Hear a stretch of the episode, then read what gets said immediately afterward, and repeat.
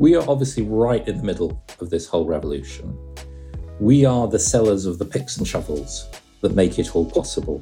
Um, you know, we're not writing the algorithms; that our customers are doing that. But you cannot rely on the AI making the final decision. We need to ensure that it's the humans that develop it, the humans that apply it and use it. They are the ones who ultimately need to be regulated. We need to make sure that we put in place the right types of regulation and controls. But I don't think we can rely on our governments who don't have the technical skills to be able to do that. From the first time founders to the funds that back them, innovation needs different. Our episode partner, HSBC Innovation Banking, is proud to accelerate growth for tech and life science businesses, creating meaningful connections and opening up a world of opportunity for entrepreneurs and investors alike. Discover more at www.hsbcinnovationbanking.com slash en-gb.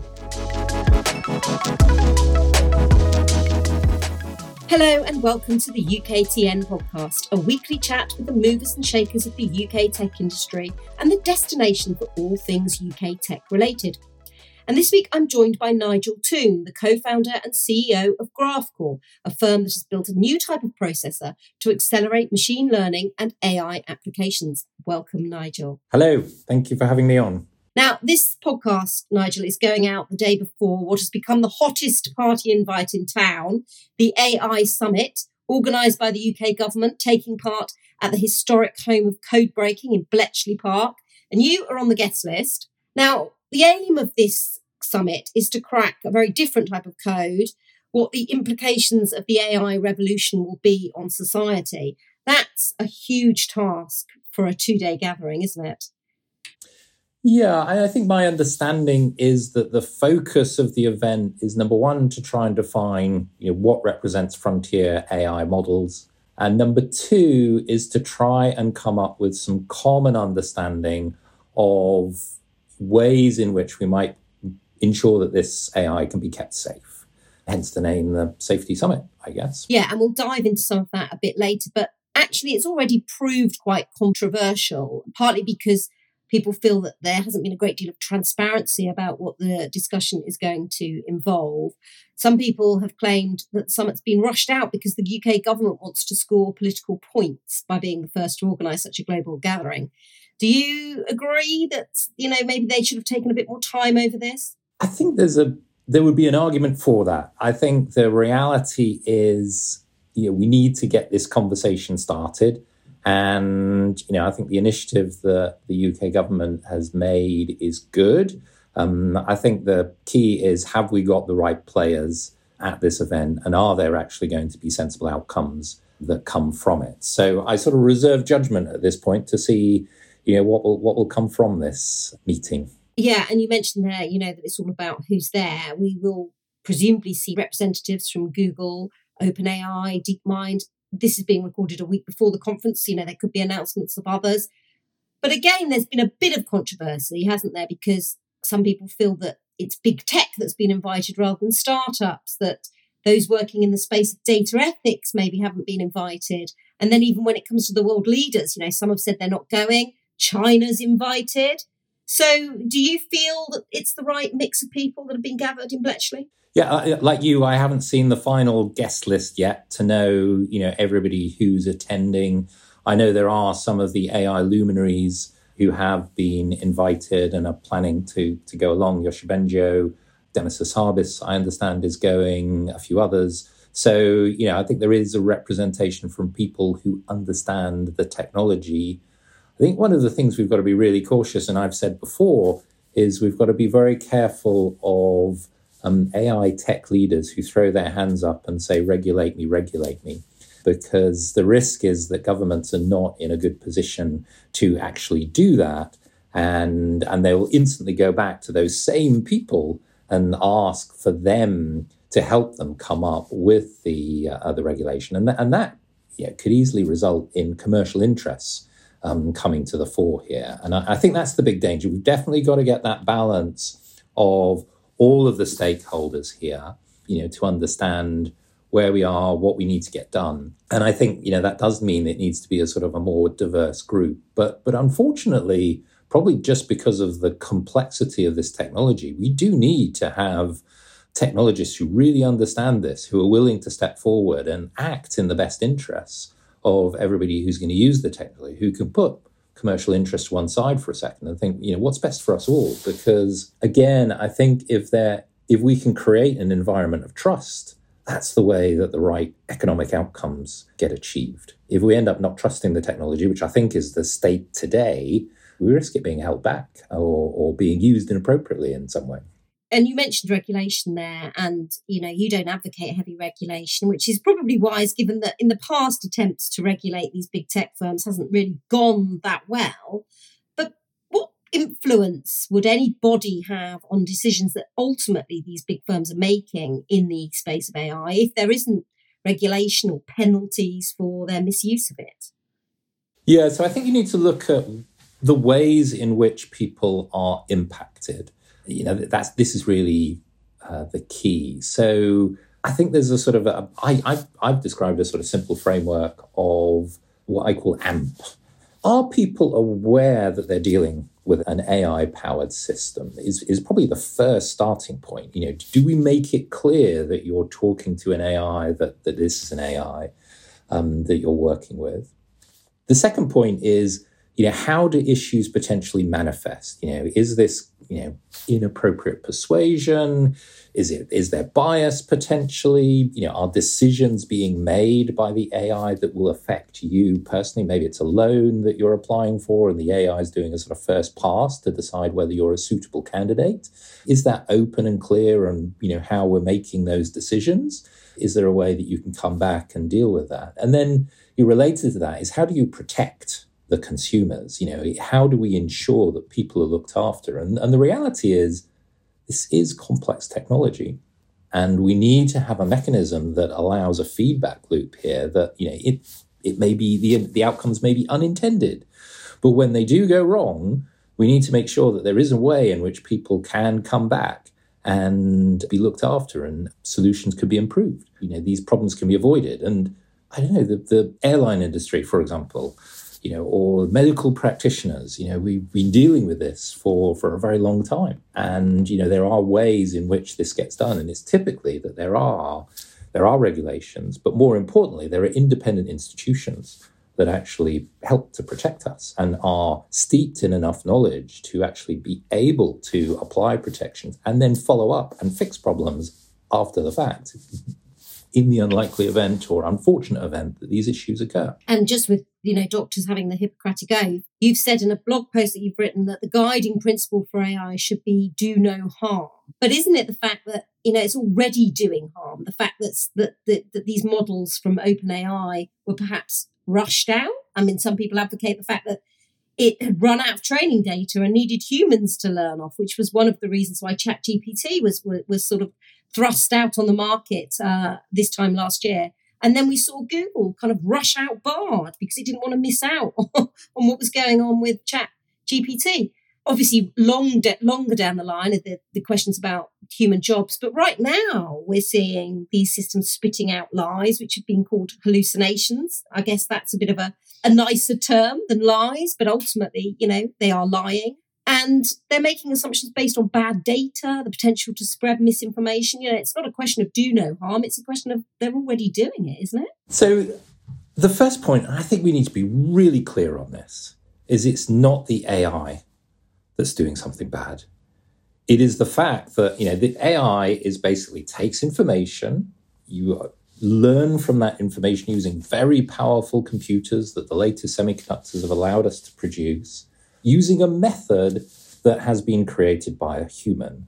The resulting system is then deployed again through some human action for an application such as the um, ChatGPT model. And all of the problems that we see is typically because, as you point out, maybe the data is not sufficient, maybe the method is not sufficient, maybe the way in which it's used is not guarded in enough uh, caveats to sort of say, look, you know, beware of the results here. As Alan Turing said, if you expect something to be intelligent, it's going to make mistakes. Um, and I, I think we need to apply that same principle towards AI. I actually think OpenAI did quite a good job with um, ChatGPT in terms of the testing regime that they did put it through in lots of different places and the controls that they built into it. I think it's not well known, but there are reinforcement learning approaches that sit around ChatGPT that do quite a good job. But you know, equally, there are lots of very smart people out there who are trying to jailbreak the system and you know get it to tell them bad things. There are obviously cases where, as you say, you know, is it lying or is it hallucination? Well, it's not lying because it doesn't know it's making a mistake. It's definitely hallucinating. And, and again, we're sort of surprised in some ways by generative AI, but the results it produces in some ways are not surprising. All it's doing is it's taking a seed and it's generating the most likely words and sequences related to that seed. It's not going to do something, it might go down the wrong path and come up with the wrong answers. But there are ways in which we can build in systems that look at the results, will give you some idea of where the sources are coming from, will give you an idea of the probability of the answer being wrong, you know, and there are people working on those kinds of systems. So so is did ChatGPT come out too quickly? Did Bard come out too quickly? Maybe. But you know, if it was put out with the appropriate descriptions around it of, you know, be cautious, this thing could lead you astray and we learn from that and we improve the systems, you know, that's how we make rapid progress. The risk is that we end up in a situation where it's only those companies that are producing these systems and there is no competition and they become too big too quickly that we don't get the appropriate level of innovation that is going to actually help us and create the right outcomes uh, for people. So, so on that question of innovation, because it does feel like these models, these large language models in particular, can only be created by big tech companies with very deep pockets. So, what can a sort of separate ecosystem of startups do to compete with with their sort of budgets? Basically, I guess. well, some of the things, for example, um, some of the things that Meta has done to make these large language models, the base large language models, open source. I think is a really important step here. And then what smaller companies can do is they can take those trained models, they can fine tune them and add information to them so that they're better. They can add systems around them to make them you know more qualified in terms of the results they can build in descriptions that talk about how the results you know might be leading you astray so you know, i think that is a really important part of how we move forward from here. This idea that we close off these models and we, you know, you just access them through an API. That's where there's a big risk, um, I think. The other thing I think that we just need to keep in the back of our mind is that most of these models are learning from information on the internet. And as we know from searching the internet, that's not always the best um, source of information. Unfortunately, it's the source of digital information. And, and, you know, as I'm sure it's well known, Wikipedia, which is a major source for training these models, I think what is the number? Over 80% of the editors are white and male and American. You know, that's not necessarily an environment that's going to create the right kind of balance of views. So it's definitely clear that we need to put these systems in more of a constrained environment. We need to use fine tuning to ensure that they work in more of a constrained environment. The idea that they have general intelligence, I think we need to really push back on at the moment. They don't. They will get things wrong. And we need to make sure that people are aware of that and we understand where they're getting things wrong. And so the use and how you apply these systems is really important as well. And that's down to the people who deliver these systems to put the right recommendations around how they get used. It's also about building knowledge amongst people who are going to use these environments to understand how they might go wrong um, and and beware of that. I think somebody was telling me, I, I don't know the source of this, somebody was saying a legal firm had tried to use ChatGPT in a law case and ended up having a problem as a result of that because the, the ChatGPT got the answers wrong and it caused them an issue in court. So yeah, I think how you use this this technology, you know, you need to you need to step a little bit cautiously as well.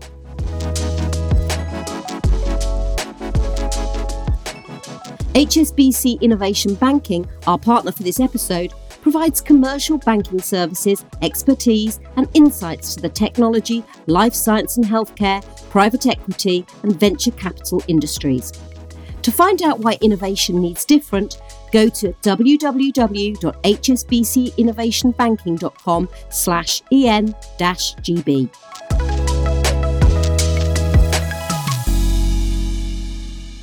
See quite a lot of high level discussions around the ethics and the ethical use of this. Although I have to say, some of it seems very woolly. And even like the ethics committees that these big tech companies have set up, you don't really hear a lot from them, do you, in terms of what they're actually practically doing?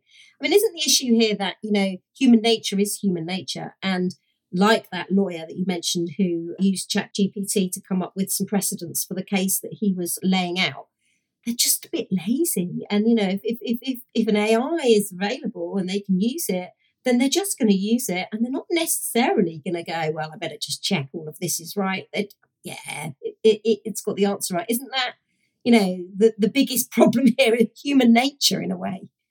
I think to a degree. So ethics is really linked to values. It's bad ethics are probably a bit like a virus; they'll spread good ethics will do the same. So, how do we imbue in people the right kinds of ethics? Um, who are the people we need to influence? Probably the developers of these systems, because they're the ones, just like medical doctors, they're the ones who will be in a position to best protect us and to, you know, shout when something's going wrong. So that is a really important part. I think as you as you've highlighted, you know, when you're using the system, do you know you're using an AI? Well, I think if you're using ChatGPT, I think you probably do. But do we understand, you know, how issues might manifest in that environment? And I think people generally aren't. So, you know, that needs to be clear as well. And, and then people can protect themselves. And then when things do go wrong, there needs to be some level of protection um, that goes around it. And the systems need to be uh, improved as well. And again, that's why we need, you know, a lot of innovation still in this environment. You know, I, I always say the gains that we've seen in AI utterly amazing. You know, it's it's proving itself to be incredible. But the analogy I use is think of it like a game. We're probably at Pac-Man. It's pretty good. You know, it's it's you know, it's a nice thing, but we're nowhere near the sort of three-dimensional immersive gaming experiences that people now enjoy. And that's still to come. We need to make sure that we put in place the right types of regulation and controls but I don't think we can rely on our governments who don't have the technical skills and to be able to do that. You know, we will have to outsource some of that regulation to other people, mm-hmm. trusted uh, places, and we need to be careful that it doesn't fall into the hands of commercial interests where we could all get led astray. You've described AI as perhaps the most powerful tool that humans have ever invented and advocated for a trusted independent AI institute that would operate across borders and help governments work out exactly what you're talking about there, how this stuff is regulated. So, who would sit on this board and, and what would they actually do day to day? So, I think it has to be people that really understand the technology, who are part of our social structure and understand, you know, how and this technology gets used. You know, it would need to include some government as well, because we're creating policy here potentially um, as part of this and, and it would need to encourage an ecosystem of innovative companies around the edges who really become incented to create tools that test these systems, that provide um, measurements for the outputs. And it, it's maybe more than one institution as well that does this. And, you know, the models around, you know, how the medical profession works, um, the way the airline industry works, you know, I think these are ways in which we can think about this yeah, maybe the good news is it feels like, and you know, I'm sure there are areas where this is not true, but it feels like the jeopardy associated with AI is less than jeopardy of a medical procedure or flying in an aeroplane where you know people die. If you get the hmm. cat on the internet, it probably doesn't matter. But when it starts to get used for medical diagnosis or you know other critical areas or the law, we really need to make sure that there's a really strong methodology here that we can understand when it's going wrong and, and protect people. But isn't it a case that it isn't ever going to be that simple? Like you say, the safety is much more nuanced than when you go in an aircraft and everything has to sort of be functioning properly and there's actual real parts that you can test and check. Isn't the whole point that AI is in the background, that it's already integrated to, into lots of systems that we kind of use on an everyday basis? And it's going to be sort of impossible to check that every stage of its usage is safe. And there's not the impetus to do so because, as you say, it's not going to be life or death. It's far more subtle than that. So the systems are probabilistic. They won't necessarily get the answer right. But they're not black boxes we can actually understand what the likelihood is of the answer that it has produced. It's actually part of the way that AI works. It's trying to give you the most likely outcomes. So it can share with you what it feels the likelihood is in these outcomes. There are ways in which you can build that in, you know, probabilistic AI that allows you to build that in. Yes, it adds a lot of computational overhead potentially, so that adds cost uh, to these systems. And I think it's very important that these are done you also need to make sure that the data is not being tampered in some way, you know, that the system has been trained from. So, you know, there are ways in which you can do penetration testing to check the validity and veracity of the information that the models have been trained on as well. So, you know, I think there are ways that we can do this. We shouldn't just throw our hands up and say, oh, it's too complicated. We don't understand it. Of course we understand it. We've created it. And it's not a black box. You know, we do know how it works. We created the method that it learns from. We understand the way it produces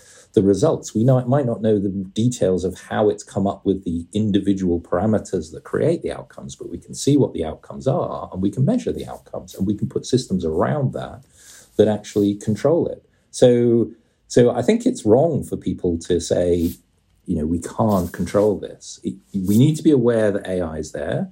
We need to understand the, the, the quality of the output that it's producing for us. And we need to think carefully about where it's applied so that, you know, when it is being used in a critical application, we really understand, you know, okay, it might be getting this wrong and we need to double check the answers. You know, our education system is wrong. You know, reading, writing, and arithmetic. And I'm dyslexic, and you know, I recognise that two of those words are misspelt with the R's at the front. Um, you know, it needs to be changed to curiosity, building curiosity in people, building creativity in people, and, and building critical thinking, which is going to allow us to actually analyze, you know, because AI will help us solve a lot of problems, but we need to critically analyze it. It might produce some creative, what look like creative outcomes, but we need to judge whether they're really creative, whether they really are fit for purpose. You know, humans are still going to, it might help us as a tool to be more creative, but it's still humans that have to judge that. And we need to be incredibly curious. We need to be more curious because also what's going to happen is I, I personally don't believe that humans are not going to be replaced, but some jobs will be replaced. Some jobs will be automated. Some jobs will change quite dramatically. And what we need to ensure is that in education, people are willing and able to continue to be curious throughout their life. So they go off and they train and they learn and they take build on new skills. You know, that's going to be very critical in a world where AI is sitting next to us, in a world that we share with very powerful AI. And we've talked about some huge topics here, but actually, I've not seen a lot reported about what might come out in concrete terms from this conference. But one thing that is suggested might happen is a global register of the large AI models. But it's likely that that's going to be voluntary. Is that is there any point in that? And you know, is anybody going to sign up to it if it's voluntary? There's certainly understanding where the open source models are coming from, and you know, mm. helping people to find those, and you know, making sure that there's a wide alternative. I think the risk there is we end up narrowing it down to just a small group of people who somehow you know it helps them in their business purpose if we're not careful you know i think we need to ensure that there's a long tail of innovative new um, approaches and and particularly as I've mentioned, you know, some of these open source efforts, you know, really need to be ramped up. You know, businesses are starting to use, you know, some of these large language model, um, and they're accessing them through an API. Are they aware that they they or their employees might be sharing critical information, confidential mm. information into those APIs, and they might be sharing it with these large language model systems? You know so again the way in which they get used you know can we create large language models that are more closed to specific customers or specific industries where you know people can use them knowing that their information is not going to leak these are these are things that we need to make sure are possible. A lot to talk about, and eh, big challenges ahead for that summit. But let's finish by talking about AI and how it relates specifically to GraphCore. You know, you've outlined some great principles there and some kind of guiding things for how you should go about making sure this stuff is both ethically done and that it's working well for the company. So, how do you apply those sort of principles to, to, to your own work that you do at GraphCore? We are obviously right in the middle of this whole revolution. We are the sellers of the picks and shovels that make it all possible. We're not writing the algorithms, that our customers are doing that. So we probably have a unique seat in terms of seeing what's happening. We probably know what's coming next because we're working with many of those innovators on things that haven't yet been released. You know, so, so we have a sort of a unique view, I think, in terms of where things are going. And I think that gives us the ability to be part of the conversation and and to try and help and and educate people in terms of you know where we are, what's coming next, and you know some of the things that that we can do. So I think that's the way we try and participate. The, as I say, you can definitely build some things into the AI to make it better, as I've tried to describe with some of these ways of saying, you know, what's the quality of the outputs, where are the sources, etc. That you can build those all in but you cannot rely on the AI making the final decision. We need to ensure that it's the humans that develop it, the humans that apply it and use it. They are the ones who ultimately need to be regulated, and the ways in which it gets used need to be you know potentially regulated you cannot build into the machine that sort of self-control we can't build something into our processes that stop it doing bad things that would suggest mm. that ai is sentient and you know, maybe more intelligent, more ethical than humans. And obviously that's not true because it's just following a method developed by humans. So, you know, I think it's really it's about ensuring that there's a debate and that people understand what's coming next and, and trying to educate in terms of where we do go next. What's next for GraphCore itself? You've had some disappointing results, which you put down to softer demand for hardware sales. You're looking for new investments. You obviously lost the Microsoft deal to supply the firm with for its cloud computing platform. So, what do you see as being the next stage for your company itself? We've been very lucky in having some very close relationships with large companies um, operating in this space. We've managed to work very closely with some of the leading innovators in this space.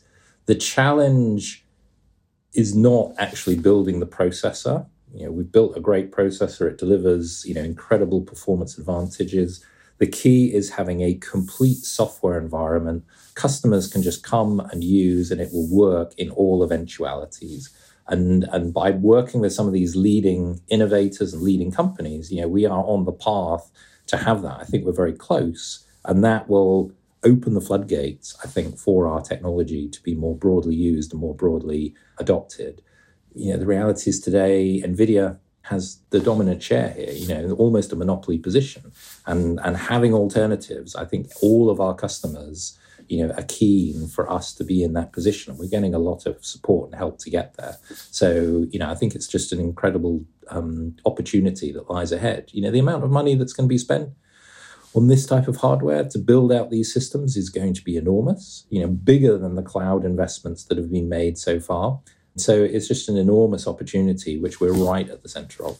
Very exciting. Well, right at the center of that, and you'll be right at the center of the summit, which looks extremely interesting. But for now, that's all we've got time for on this week's edition of the UKTN podcast. Thank you, Nigel, for joining me. Everybody listening, remember you can keep up to date with all the latest UK tech developments at www.uktech.news. And of course, UKTN will be reporting directly from the summit itself. So keep an eye out for all of that coverage.